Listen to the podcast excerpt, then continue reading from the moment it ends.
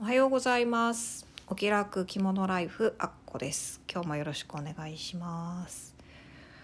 今日はあのちょっとインスタのストーリーの方にちらっと上げたんですけど私の着付けの先生がですねあのとあるウェブマガジンに取り上げられてまして何で取り上げられたかというと着物を着たまま自転車に乗るっていう企画で取り上げられてたということを発見しましてちょっと面白かったのでその話をしたいなと思ってます。えーと、で私の着付けの師匠なんですけどあのお名前がですね堤千草さんという方で着物玉よりという屋号であのマンツーマンの着付け教室をされてるんですけどもで年齢は多分私と同じぐらいかなちょっと下ぐらいだったと思うんですけどねあの私着物を着ようかなって思う前からあの千草さんのことは実は知ってましてもともと知り合いみたいな間柄だったんですけれどもで着物を習おうかなって思った時に、まあ、パッと思い浮かんだのがやっぱり知ってる人の教室の方がいいかなって思ったのと、まあ、あと私割とですね容量はいい方なのであの団体でやる着付け教室って多分ちょっとしんどいだろうなっていう気がしたんですね。進むのが遅くってっていう意味なんですけども。なのでやっぱり自分のペースで覚えたかったしまあ回数はあのコースの回数は決まってるんですけどその中でやっぱりあの自分の苦手なところとかうまくできないところを何回もやったりとかっていう対応をしてもらえそうだったのでそっちの方がいいかなと思って、まあ、マンツーマンっていうところと、まあ、あとやっぱり知ってる人となりを知ってる人だからっていうところでちぐささんの教室に通うことにしたんですけれども今日のこの回のですねあ今日で60回目になりましたけどもこの60回目のあの内容を書いた記事のところにあの実際にちぐささんが載ってるウェブマガジンの URL も貼っときますのでまた興味ある方は見ていただいたらいいかなと思うんですけども。であの本人の写真もなんか何枚か載ってます。で見ていただいたら分かるかなと思うんですけど結構ね小柄であの可愛らしい印象の方なんですよ。なんかこう可憐そうな着物が本当によく似合ってていかにも着付けの先生っていう感じの方だなっていうのが第一印象だったんですけどあの喋ってみると結構男前な人なんですよね。男気あるというか結構ハキハキしててあのダメなとことかバシッと言ってくれるようなところで私はそういうところがすごく好きなんですけども。で肝心の記事はですねあの自転車をテーマにしたウェブマガジンなので、まあ、自転車について私もちらっとだけ見てみましたけれどもいろいろ取り上げてる記事がありまして、まあ、その中であの着物で自転車に乗るっていうことができるものなのかという疑問に対してできますということで 実際に乗ってみせるというような感じになってます。で私このちぐささんが着物で自転車に乗るっていうのは前から知ってました知ってました私が着付けを習ってた頃からですねあの結構着物でどこでも行けるんだよっていうようなことをいろいろ教えながら話をいろいろしてくれるんですけど、まあ、その中で自転車も乗れるよっていうのは聞いてて、まあ、その時はうそんって思ったんですけど実際あの彼女のブログとか見てると実際に前掛けかなんかしてたのかな？で裾だけちょっとこうはだけても前が見えないようにだけして普通に自転車に乗ってる写真っていうのを見たことががありまして実際今回のウェブマガジンでも多分その写真使われてると思うんですけどもそれ見た時に すごく衝撃だったんですけどあ着物でこういうことってできるんだなっていうのがすごく印象的でしたね。で実際今回は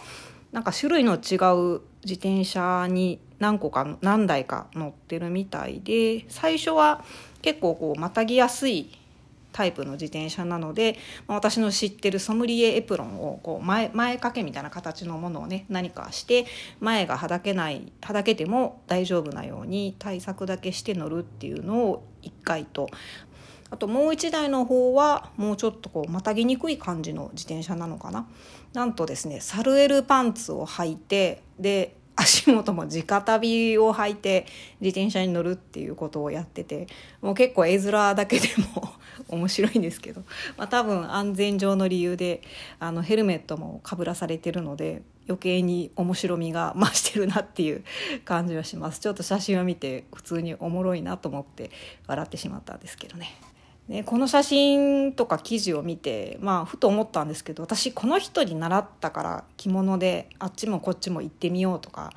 あれもやってみようこれもやってみようっていうふうに思うのかもなっていう気がなんとなくしました。最初からそんないきなり着物で自転車乗れるよっていうような着付けの先生ってあんまりいないんじゃないかなっていうイメージですけどね。なんとなくなんですけど私あの和裁教室に初めて行った時もそうだったんですけれどもあの着物ってやっぱりある程度年齢上の人が楽しむものっていうイメージがどうしても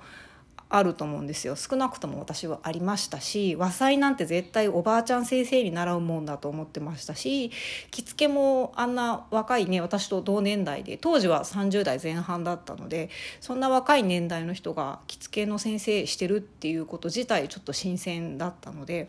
びっくりしたっていうのがあってなのでなんとなくやっぱりイメージとして着物ってあまりあまりアクティブでないと思うんですよね。年配の方が、まあ、お上品なあのちょっとフォーマル寄りの着物を着てみんなで感激に行くとか歌舞伎を見に行くとかお食事に行くとかコンサート聴きに行くとかなんかそういうイメージが強いのかなって思います。私自身もそうでしたしでも実際やっぱりその習った人がね同年代の どっちも同年代の人だったんですけども和裁の先生も私と同い年ぐらいの方ですし、ね、着付けの先生も同年代っていうこともあって最初からこう結構着物って意外とあのどこにでも着ていけるしなんかこう時と場所を選ばないものなんだなっていうこう楽しもうと思えばあのそういうお上品な場以外でもねフォーマルな場以外でもあの楽しむことができるものなんだなっていうのをこう最初から見せてくれる人たちだったのでなんかそういうのがあって私も普段で着てみようかなっていうのが結構思いつきやすかったのかなっていう気がしましたね。あとはですね、まあ、このサルエルパンツを履くっていうアイデアは結構すごいなと思ったんですけど私も以前からの着物の雑誌とかを見ててあの普段着にしてる方がですねたっつけ袴という袴のこう袴の形をしてるんですけどこう膝から下がキュッてなった形の袴があるんですけどもそういうのを履いてお掃除とかをしてますっていう記事を読んだことがあって結構サルエルパンツと言われてみれば形が似てたなと思ってでもまあそういう特殊な袴をですね どっかから調達してくるより確かにあのサルエルパンツの方がそこら辺で売ってるから手に入りやすいしいいなと思ってなかなか面白い さすがちぐささんっていう感じのアイディアだなと思ったんですけどもね。で私自身もですねあの、まあ、今は仕事に行ってることもありますし、まあ、まだ子供も小学生なのであので私洋服が好き洋服もあの着物と同じように好きっていうのもあるので着物と洋服と半々で着られたらいいなと思ってるんですけども、まあ、それと同時に私あの将来はですねなるべく自給自足の生活に近いことをしてみたいなっていうのがありまして今もあの実は農園をちょっと借りてですね本当に小さな規模なんですけど野菜を作るっていうことをもうこれも34年ぐらいやってるんですけどもなのでいずれは着物を着たまま農作業をするっていうのが一つの目標というかやってみたいことでもあるのでその時にはあのこのサルエルを履くっていう アイデアはちょっと拝借しようかなってちょっとコロナ禍で思いました。はい、今日は私の着付けの師匠の堤千草さんについてあのお話ししてみました。今日はこんな感じです。今日も聞いていただいてありがとうございます。あっこでした。さようなら。